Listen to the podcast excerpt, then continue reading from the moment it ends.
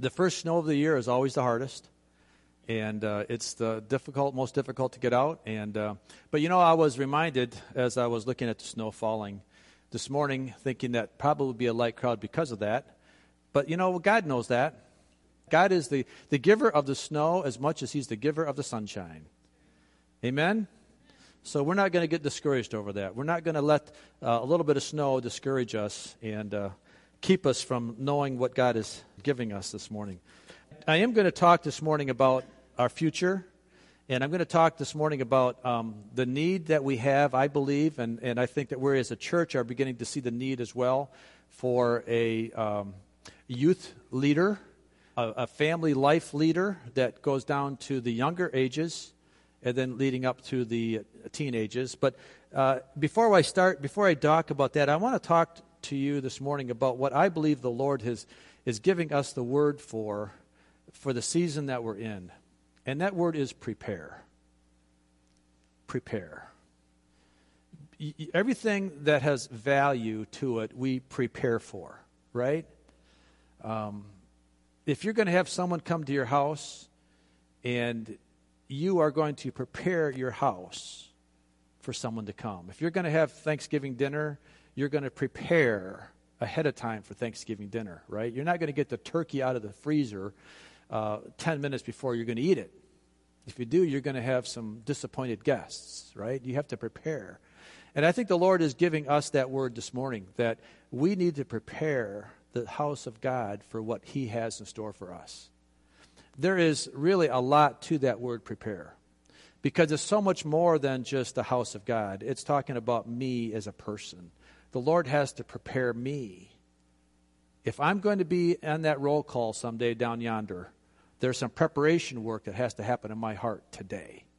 And if I'm going to have that, I need to begin the preparation process now while I have the ability. If I wait till the end of the day, to begin preparing, it's going to be too late. So, preparation is a big word, and there's a lot to it, and we need to be very attentive to it. And we need to allow the Lord to give us the words and the ability and the ideas. So, we are to prepare as a body, uh, as a church, and as a, as a person. Um, like I said, I, I want to talk a little bit more about what it means for us, for as a church, um, for us to prepare to be that church for the family. I think we do a really pretty good job ministering to the adults. I mean, I, I think we do a really a decent job. I think praise and worship is good. I think Jackie and Larry, or Jackie, Larry, and the team do a great job with bringing uh, worship. Um, I think we have a good Sunday school um, uh, discussions. We have good teachers in our Sunday school areas. Um, you got a great pastor he preaches the word. Um, we know that. Just, that's just a given. So I don't have to talk about that anymore. but um, I think we do a decent job uh, when it comes to uh, ministering to the adults. Do you agree?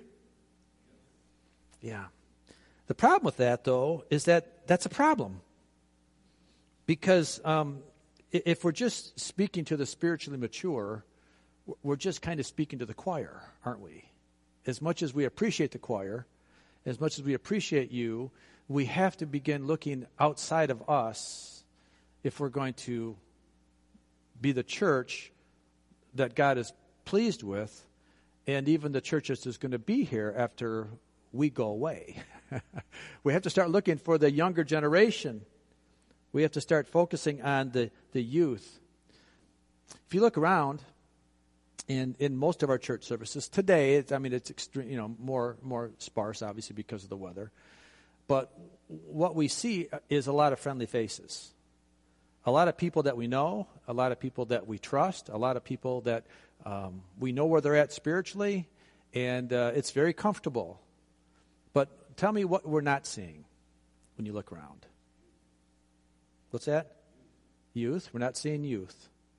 We see a few, couple. But what else aren't we seeing? People under 40. yeah. Yeah. We're not seeing many new Christians either, are we? What, what we're seeing is, is pretty much a group of mature uh, uh, people that have been in, in church and, and living their Christian life for quite a while. And um, that's good and it's bad. at the same time. Um, I say bad in the sense that it that it seems that the longer most of us become Christians, the, the, the more set we get in our ways, and the more comfortable we get, and the more sedentary we get. And uh, sometimes we need a new, a new, a new Christian to just bring a little life into our party, right? We talked about in our Sunday school class a little bit. That sometimes we need a, a new, fresh, excited uh, person that just recently received Jesus, and that their level of anticipation and excitement kind of bleeds into the rest of us. Because we don't have that, I think what we need to do is certainly pray that, pray for that, and then do our job in our marketplace to encourage to bring in the young Christian or the new Christian. But I think what we also need to do is go back and revisit our own new birth time and bring some new excitement into your life. Paul told Timothy, he said, fan the flame. Fan the flame into your own life, Timothy. Go back and recognize your first, where you started. And remember, can you remember your day of salvation? Can you remember the day that you first appreciated your forgiveness? What did it feel like? Tell me, what did it feel like? Overwhelming? A warm feeling? Excitement? Freedom? Yeah. What else? Joy? Hunger? There's more to it. A burden lifted. Remember how do you remember do you remember what it felt like when that conviction when when the pastor I'm assuming you did it at an altar service. Okay, let's just assume you did. And the preacher was preaching and the Holy Spirit was convicting and you had that knot in your stomach and you knew that the pastor was talking to you I mean, he must have read your mail. He must have been in your. He must have watched you what you did last night because he was talking right to you. You know that, and you felt that that urgency. You felt that pain. You felt that that uncomfortableness in your in your gut. And when you had the courage to raise your hand or walk down to the front, and you truly met Jesus that day, and how immediately that terrible, ugly, yucky feeling just evaporated, and all of a sudden you felt the love of Christ coming and saying, Hey, I have your sin. It's mine now. Let go of it. And that joy and that freedom and that burden lifted. Do you remember that? Do you remember how that burden felt so good when it was when it was lifted? Man, I when I was a kid, I grew up in a church. This is this church, the Assemblies of God church, and and uh, I was kind of a sensitive kid, even though I had a lot of things I did. I was quite, I was one of those quiet deviants those passive aggressive people. I could say the right things, and do what I wanted to do later, but you know, I was always could play the game pretty well. And uh, but I can remember more as a kid. I, I came to the altar a lot. I must have been really bad because it seemed like from that area of eight to twelve, whenever there was an altar given, it was just for me because the, the pastor was talking right to me all the time, and so I was always at the altar. But so I had a lot of those times of of of feelings but then that came that experience when I was 12 and I had the baptism of the Holy Spirit came and Reuben Wanberg prayed me through. I don't know if you remember. Who, who remembers Reuben? Yeah, Reuben Wanberg. He was always old. you know those people that are always old, like Sister Ryder, always old. But you know, that moment of that Holy Spirit baptism at 12 years old, it was so fresh. It was so new. It was so powerful. I can remember it like it was yesterday. I remember in the, in the church on Upright Street. I remember the, where I was at in the altar. I remember when the Holy Spirit came. I remember when I got my prayer language and I started speaking in tongues and I couldn't stop. And I can remember, I mean, I literally couldn't stop. I walked out of the, I don't know how long we were there, but a, a while. And I remember walking across the, the, the, the yard to our church or to our car, and I was still speaking in tongues as a 12 year old boy. And it was so real. It was so real. There was nothing fabricated about it. There was nothing fake, nothing phony about it. It was the real deal. The power of the Holy Spirit fell on a 12 year old boy, and it was true. And I've never doubted it since. Did I live a perfect life since? No, I've made a lot of mistakes since. And, and, I, and I've fallen down numerous times, but the Lord has been, has been new for me over and over and over again, and I so much appreciate that. And as a church of older folks, we need to go back and revisit those times. We need to go back and revisit those times of refreshing when the Lord touched you and you knew. You knew it was just for you at that point, that Jesus died just for you, and the Holy Spirit was given just for you, and it was yours, and you could grab it and you could taste it. It was so real. We need to have that level of excitement. We need to have that passion. We need to have that reality settle into our church on a regular basis. Amen? I encourage you, if you haven't had one of those experiences, all you have to do is ask for it. If you haven't had one of those Holy Spirit filled experiences, you got to know that the gift is for all. It's not for the chosen, it's for all. And all you have to do is ask. Ask, ask, ask, and just trust the Lord to give it to you in the right time that He has for you. Don't know where it's going to happen. It may be here. It may be on your deer blind. It may be when you're riding your bike. It may be when you're walking. It may be when you're taking a shower. I don't know when, but it will come if you keep asking. Keep asking and don't put limits on God. Don't say, God, you've got to do it this way. You've got to do it my way. Because your way and his way, I will tell you, don't match.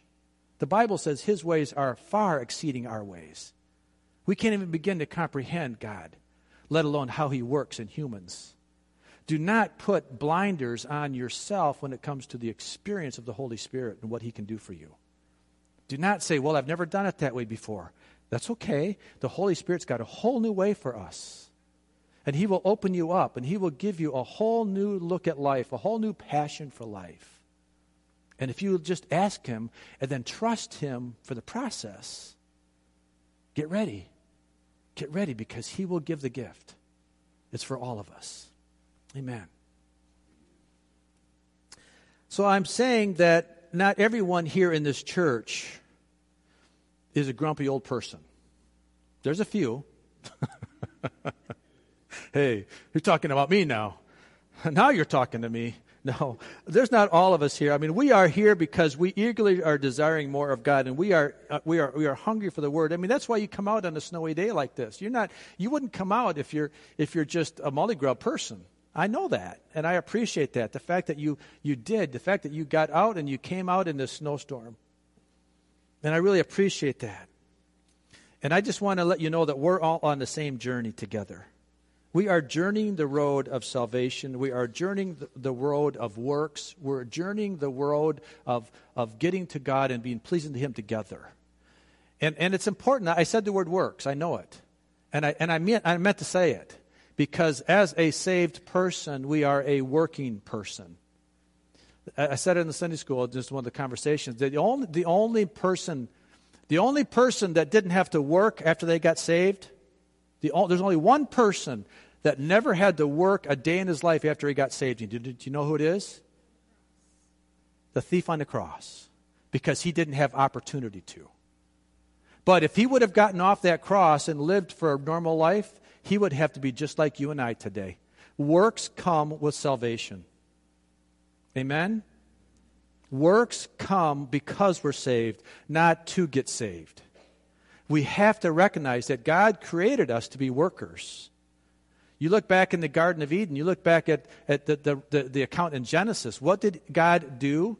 Well, how did He create Adam and Eve? To do what to the garden? To work it, to maintain it, to tend it, to, to take care of it. He didn't just say, Here's your garden and I'm going to do the work. No, he said, Adam and Eve, here's your garden and you're going to do the work. It's your job to take care of your garden.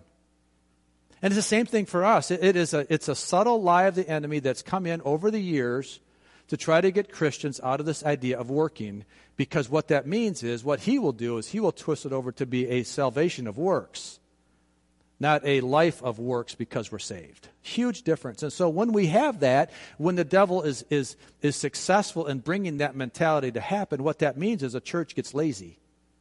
A church doesn't do anything. You know, um, we had a, uh, a pastors, uh, sectional pastors meeting here on Friday. All the, you know, there was probably, I don't know, 12 or 15 of us came together and we had a nice gathering. And then Robin and Jeff made some great chili and some baked potatoes for us and all that good stuff. And it was really awesome. But, you know, one of, we were talking about, and I, I had the, the, the, the devotional, and so we were talking about I, I mentioned to them what we've been talking about here about the producer consumer model and how the churches have fallen into the consumerism side of church instead of the producer side. And we start talking about that. And one of the guys said, you know, um, they were part of a church at one time that didn't have a building and uh, they had to go into a school or some, some facility and they had to set up every sunday set up the chairs and set up everything and set up all the musical equipment and, and do all the setup and tear down and all that stuff. In fact our daughter jenna and, and uh, her husband josiah they go to a church in uh, north carolina that does that. They are part of the uh, summit church j.d greear church and they, has, they have satellites all throughout that region that area there um, within you know like 30 miles from the from the main church. And they go into a school and they have a setup crew and a teardown crew. And every day, man, they've got probably three or four hundred people that go there. They have two services. And so they have people that are setting up in the morning at six o'clock in the morning. They're setting everything up. And then they have their services. Then they take another crew to tear down. And it's a lot of work. But you know, um, this pastor that, that talked about it on Friday, he said, you know, after, and, and everybody was energized in that church. Everybody came because they had something to do. And then they were blessed because they got a building. And all of a sudden, everybody kind of just got lazy because they had nothing to do. And I thought, wow, isn't that something?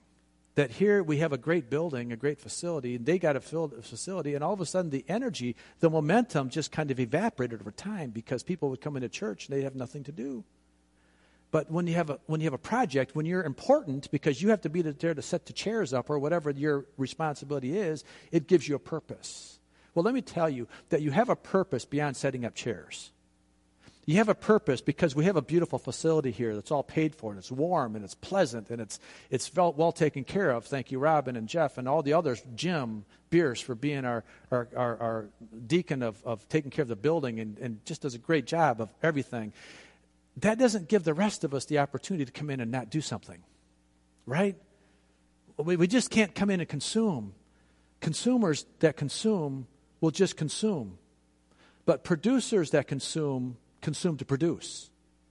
We'll talk about that more on Sundays down the road a little bit more because we want to continue to talk about that. Because, yeah, as a producer, you need to consume, otherwise, you'll just burn yourself out. But you don't consume just for the simple process of consuming and getting fat and lazy. No, you consume so that you can be a more producer, so that you can produce more, right?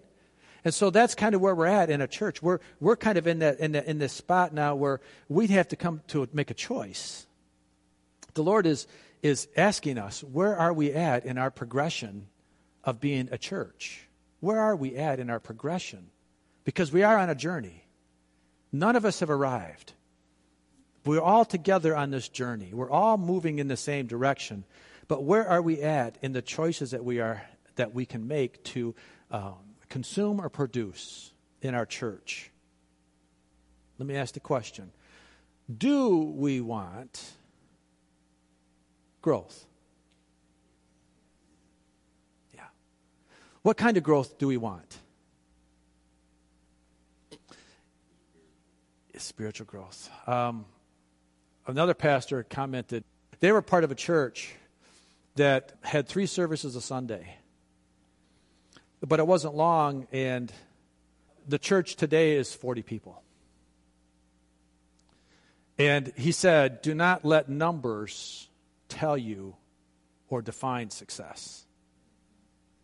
Do not let numbers, do not let how many people walk in and out of your doors tell you that you're successful or not. At the same time, don't be comfortable in any number where you're at. Don't be comfortable in 20, don't be comfortable in 2,000 because there's always more. But there's more from the perspective of we're growing spiritually in the kingdom, not just growing number sake, right? There's a difference. There's a reason that we have to grow. And the growth is because healthy things grow, right? Healthy plants grow. Healthy trees produce apples. Healthy things grow. Healthy things produce. Healthy things multiply. Unhealthy things shrivel up. Unhealthy things limp. Unhealthy things will eventually die. Right?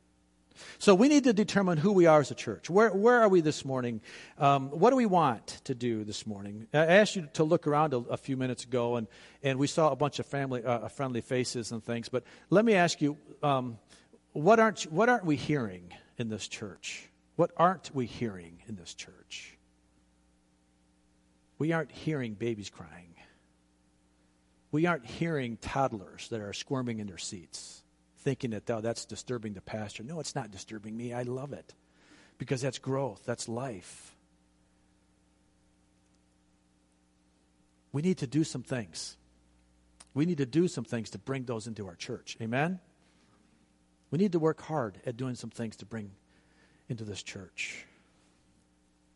So, how do we do this? Let me just continue to share with you some scripture. And this will help us motivate ourselves when it comes time to having this concept of sacrifice in order to grow. Because things that grow also sacrifice. Luke chapter 14. You can turn in your Bible. What's on the screen is going to be in the New Living, the Living Bible translation. Jesus says some hard things, just in case you don't know it. He says some hard things, and this is this is what Jesus talks about when it tom, when it comes time to uh, discuss the concept of sacrifice. He says, "Great crowds were following him. He turned around and he dressed them as follows." Anyone who wants to be my follower must love me far more than he does his own father, mother, wife, children, brothers, or sisters. Yes, more than his own life. Otherwise, he cannot be my disciple. And no one can be my disciple who does not carry his own cross and follow me. Here's, the, here's this verse 28. But don't begin until you count the cost. Hmm. We'll come back to that in a minute. For who would begin construction of a building without first getting estimates and then checking to see if he has enough money to pay the bills? Otherwise, he might complete only the foundation before running out of funds. And then how everyone would laugh. See that fellow there? They would mock. He started that building and ran out of money before it was finished. And then the passage goes on to talk about a king that is going to war, and he would measure his 10,000 against the 20,000 that are coming and says, "Hey, do you think I can do you think my 10,000 can defeat that 20,000? If not, then I better go to that opposing king and start negotiating so I don't go into a bloodbath, right?" But then 30, verse 33 kind of wraps it up. It says, "So no one can become my disciple unless he first sits down and counts his blessings and then renounces them all for me." These are some pretty hard words, aren't they? This is Jesus speaking. This is not some heretic. This is Jesus speaking to people that are following him. Do you think he's trying to thin the crowd? Do you think he's just trying to speak truth? I think he's just trying to speak truth. Can we see the significant cost of being a disciple for Jesus? It's interesting how he says, and who would count the cost? Don't begin until you count the cost. What's the cost? Wait, I, I thought that all I had to do was declare, like it says in Romans 10 9, like it has right here in this little piece of wood that Max carved for us. If you declare with your mouth Jesus is Lord and believe in your heart that God raised him from the dead, you will be saved. I, I thought it was just that simple. Well, it is that simple. But then it's going to cost you everything you have because you've changed ownership. It, it, renouncing something here is interesting because renouncing something may mean that we have to let go emotionally so that what we possess no longer possesses us. Think of that. Nothing wrong with owning things as long as those things don't own you. But as soon as that thing that I own starts to own me, what have I done? Those that have been in the Killing Kryptonite book study, what does that, be, what does that look like? Starts with the letter I. Idol.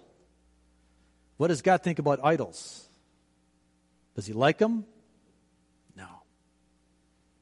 So as soon as we let those things that we possess possess us, we've made them an idol. And we have then become an idol worshiper. And that is displeasing to the Lord. And we need to be careful because we can be Christians with idols.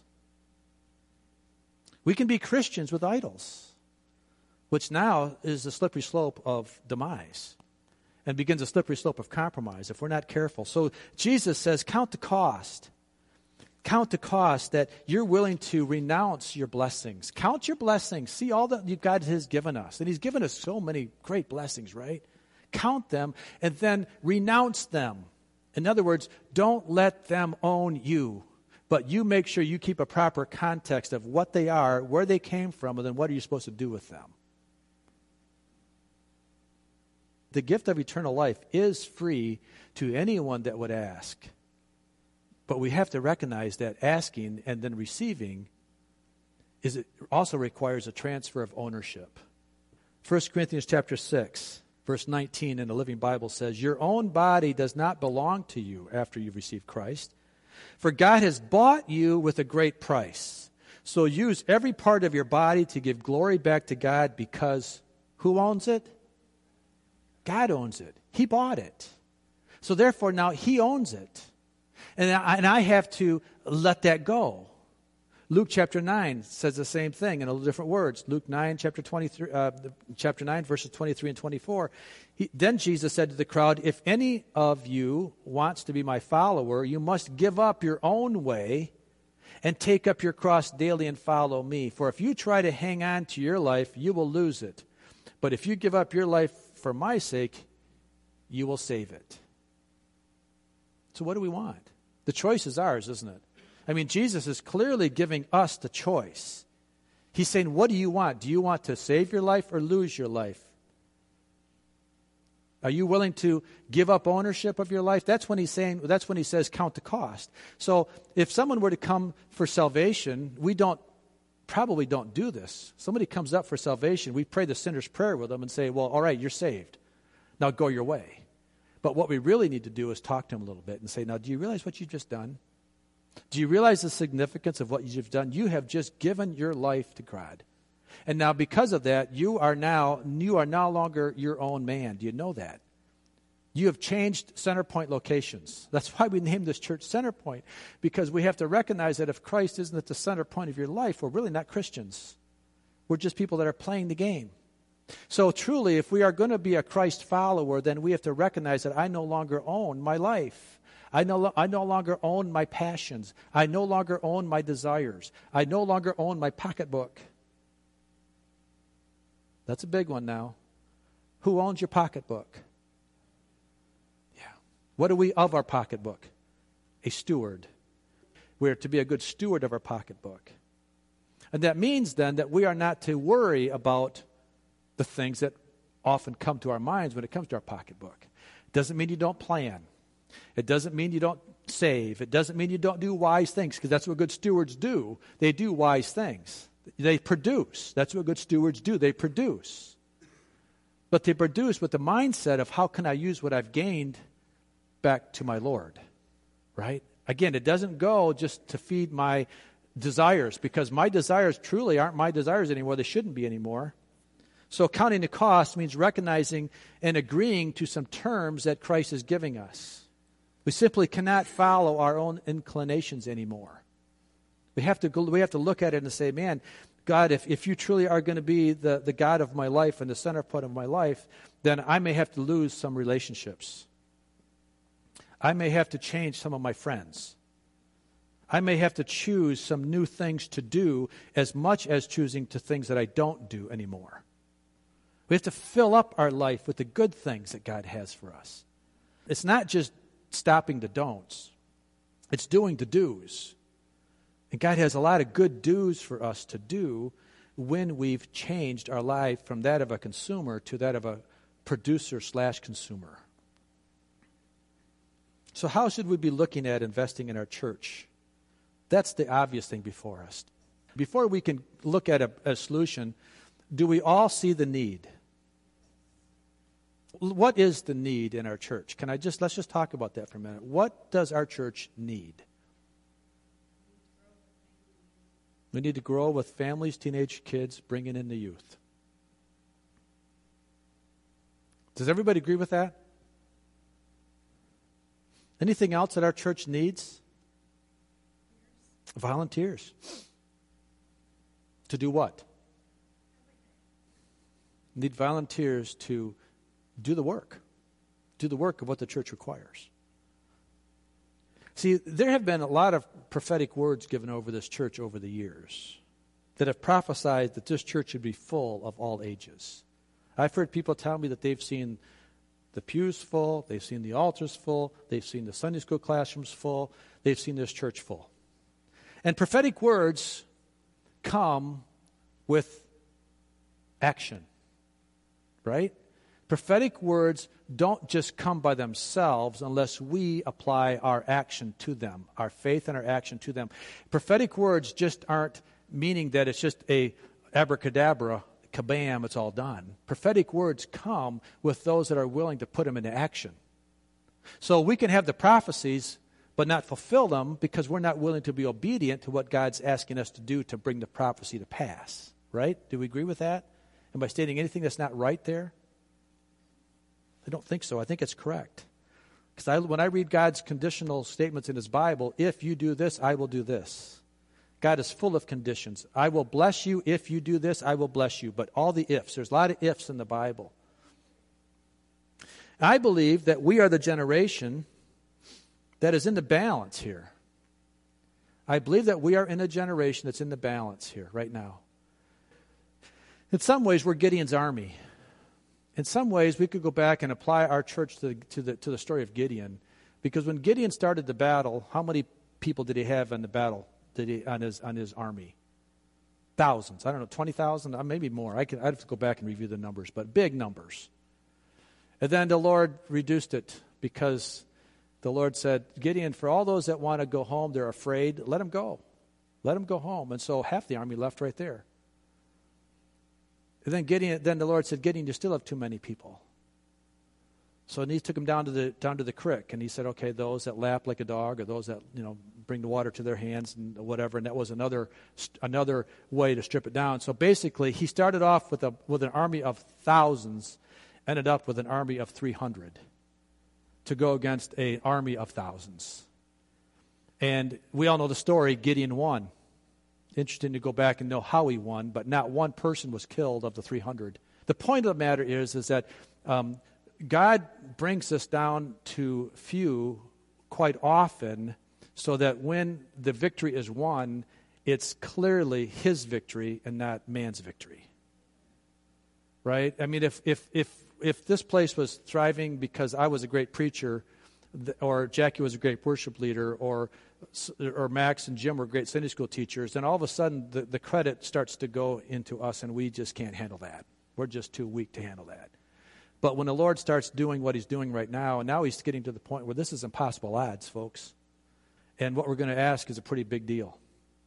Because I believe that we need to step out in faith and um, hire or raise up from within a ministry, a leader of ministry for families, a children's pastor, to speak exactly. I, I read a letter, I wrote a letter to the church a couple weeks ago now.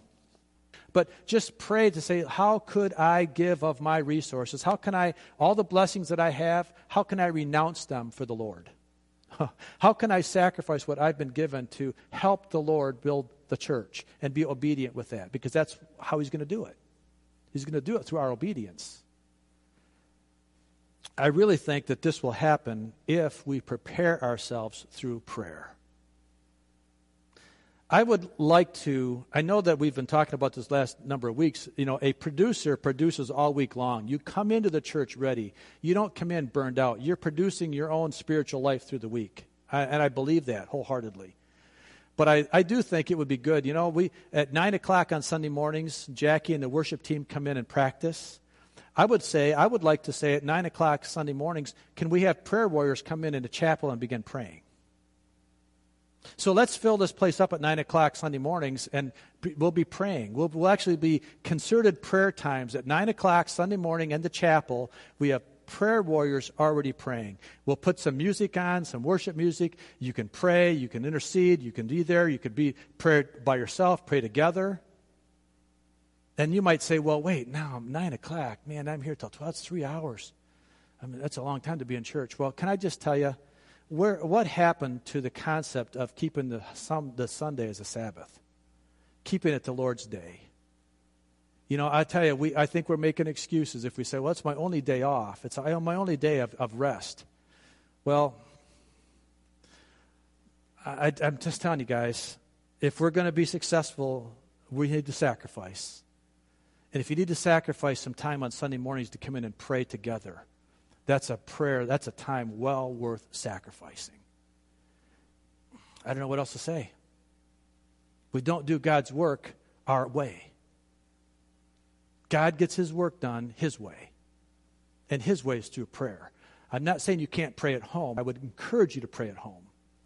So I'm really, I'm, I'm really offering this to be a joint cooperative effort that we're all going to get involved. All right, let's pray. Father, we thank you so much for your passion. Thank you so much for your leadership. Thank you so much for a dream. Lord, I pray that the dream killers stay away. I take authority over every dream killer discouragement, disappointment, lack of vision, starting too small, all those dream killers. I pray in the name of Jesus that they would be thrown off of us. Lord, bring the dream of the vision of new life into this church one more time, I pray. Let us be that generation. Let us be that generation that others would rise up and call blessed because we didn't stop it. We didn't give up. We pressed in one more time. And Father, I pray that you give us the resources to accomplish the dream that you have for Charlevoix for Centerpoint Assembly and this community, the kingdom of God in this community. And we ask for it in the name of Jesus. And everybody that's in agreement with that, would you tell me, would you say amen? Amen. Amen. Be blessed today. Be praying about this. Thank you.